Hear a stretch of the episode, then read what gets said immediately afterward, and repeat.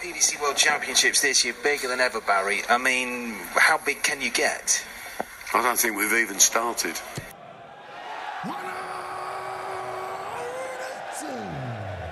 Zou het toeval zijn geweest? Op het moment dat Fallon Sherrock haar winnende dubbel gooide, brak Badr Hari van alles en nog wat op het hoofd van Rico Verhoeven. Fight of the Century. Was het gevecht tussen Fallon en de arme Mansour dat ook? Wij zagen vooral een ontspoord circus. Al die mensen die roepen dat Mansour maar met de druk om moet kunnen gaan, hebben waarschijnlijk zelf nog nooit een competitiewedstrijdje gedart. Het valt al niet mee je te concentreren met een vijandige kroeg in je nek, laat staan een losgeslagen en dronken menigte, die iedere pijl met een luid boegeroep en gejoel afkeurend buiten het bord proberen te schreeuwen. Goed voor het vrouwendarts horen we overal. We geloven er niets van. Goed voor Fallon Sherrock, dat wel. En ook voor Ome Barry, wiens promomachine op volle toeren draait om zoveel mogelijk Britse ponden en straks dollars uit dit kerstsprookje te melken. Goed gedaan hoor van Fallon, dat wel. Maar wij hopen dat Chris Dobie haar straks van het bord veegt. Welkom bij de Double Team podcast.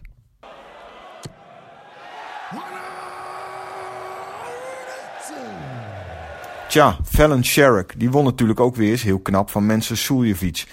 Knappe prestatie, maar ik kreeg er toch wel een beetje een, een nare bijsmaak, hield ik eraan over. Want als je toch zag hoe het publiek tekeer ging, en als je zag hoe erg dat uh, Suljevic beïnvloedde, dan kun je wel zeggen, ja, het is een prof, dan moet hij eigenlijk niet van onder de indruk zijn en zich tegen wapenen. Maar ga er maar aan staan hoor, met, uh, met al die joelende mensen in je nek. En je zag gewoon meer dan duidelijk dat hem dat gewoon eigenlijk de wedstrijd kostte. Hoewel Sherrock ook echt goed gooide. Ze won de 11 legs die ze won, gooiden ze 3-18. 1,16, 6,15 en een 11 darter.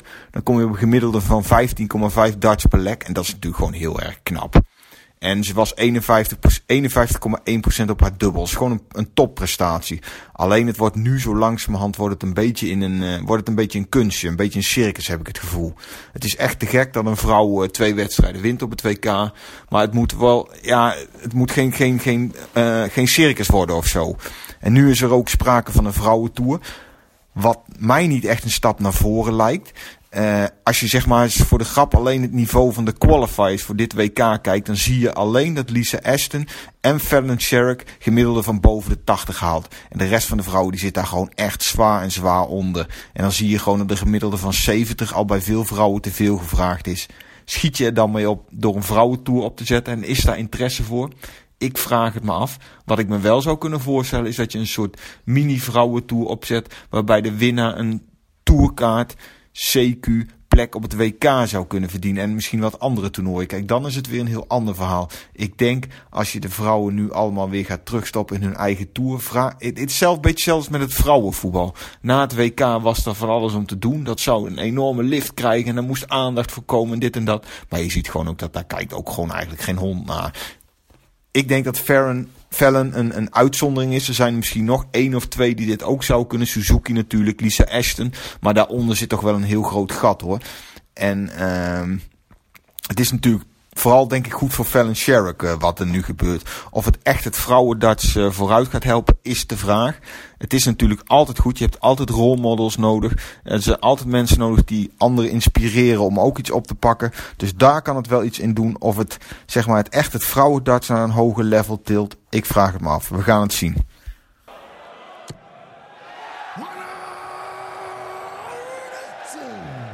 Over een hoger level gesproken. Je ziet nu toch wel dat het niveau een treetje omhoog gaat. Er zitten echt partijen in met gemiddelde boven de 100. Jeffrey de Zwaan. En je ziet over het algemeen, de kwaliteit is nu toch wel boven komen drijven. De eerste twee ronden zaten wat partijen tussen waar het echt doorbijten was. Maar nu gaat het toch wel echt beginnen. Spelers die hier uitsprongen, Nathan Espinol speelde vol vuur tegen Christoph Ratajski. Sleepte een zeer spannende wedstrijd met 4-3 uit het vuur. Steve Beaton, good old Steve Beaton, versloeg James Wade. Die gewoon dubbels op tops en dubbel 10 miste. Niet te geloven. Kim Huibrecht speelde ook heel goed. Leek de eerste set absoluut het onderspit te gaan delven tegen Danny Noppert. Maar wat me altijd bij Danny Noppert weer opvalt, daar zit eigenlijk geen versnelling in. Danny Noppert is steady, maar hij heeft geen extra versnellingen zeg maar, om zo'n partij dan toch te kunnen keren, mocht het uh, even tegenzitten. Je zag dat Huibrechts langzaam in de partij groeide en gewoon echt heel steady speelde. En die partij gewoon knap met 4-2 won.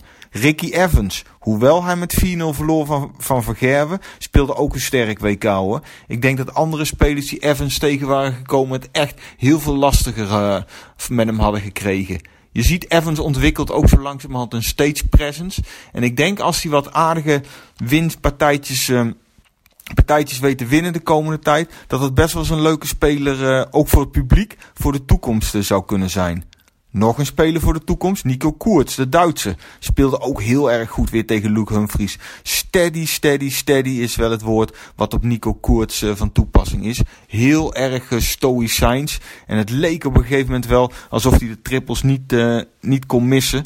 Totdat Humphries op een gegeven moment hem brak. En toen zag je ook wel dat het echt op was. Dat, uh, dat Koerts echt een geweldige run heeft gehad. Maar ja, toen was het gewoon, uh, was het gewoon weg. En uh, won Humphries uiteindelijk nog vrij makkelijk met 4-2.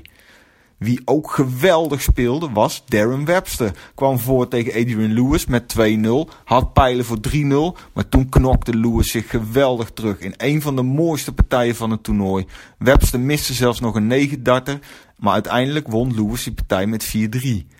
Na de partij tussen Luke Woodhouse en Dimitri van den Berg gaan we maar heel snel vergeten. Want daarna kwam een partij in de avondsessie op de maandag die echt de moeite was. Jeffrey de Zwaan tegen Dave Chisnell. 3-4 voor Jeffrey de Zwaan. En als de Zwaan zo gooit, als hij in deze partij gooit, dan kan hij echt van iedereen winnen. Het is te hopen dat hij deze constante kan vasthouden. Dan kon hij het zelfs van Gerwe wel eens heel erg moeilijk gaan maken. In de deciding set gooide Jeffrey de Zwaan een gemiddelde van 115 maar liefst. Hij speelde echt fantastisch. Chisnell gooide de ene hoge score naar de andere hoge score om zijn oren. Bleef maar terugkomen. Pakte op een gegeven moment een 161 finish met de Zwaan op een dubbel. Maar de Zwaan won die partij gewoon. Het stond echt fabuleus te spelen. Wie ook geweldig speelde was Ryan Searle tegen Gary Anderson. Kwam 3-1 voor in sets. Maar ja, toen kwam Anderson, die had zoiets van, nou ja, niks meer te verliezen. En die begon vrij te gooien. En toen zag je dat die partij heel langzaam kantelde. En dat Anderson hem er toch met 4-3 uitsleepte. Peter Wright won van Saigo Asada. Het was weer niet geweldig wat Peter Wright liet zien. Hij mag hierna aantreden tegen Jeffrey de Zwaan. Dat kon wel eens een hele spannende partij gaan worden. Dan, de derde ronde gaat verder met, even een korte vooruitblik. Vrijdag gaan we weer beginnen na de kerst. Met smiddags Simon Whitlock tegen Mervyn King. Daryl Gurney tegen Glenn Durant, ook een geweldige pot. Fallon Sherrick tegen Chris Doby. En vrijdagavond Gerwin Price, John Henderson. Gary, Gary Anderson tegen Nathan Espinol. Michael Vergerven tegen Steven Bunting. Dat is wat er op de partij staat voor vrijdag. Spannende potten. En... Uh, nou ja, daar kunnen zitten echt een paar, paar klappers tussen. Anderson tegen Espinol wordt natuurlijk een fantastische partij. Sherrick tegen Doby. Hoe zal Doby omgaan met het publiek? Gurney tegen Durant. Wordt ook een hele interessante ontmoeting. Er is echt genoeg moois om naar uit te kijken.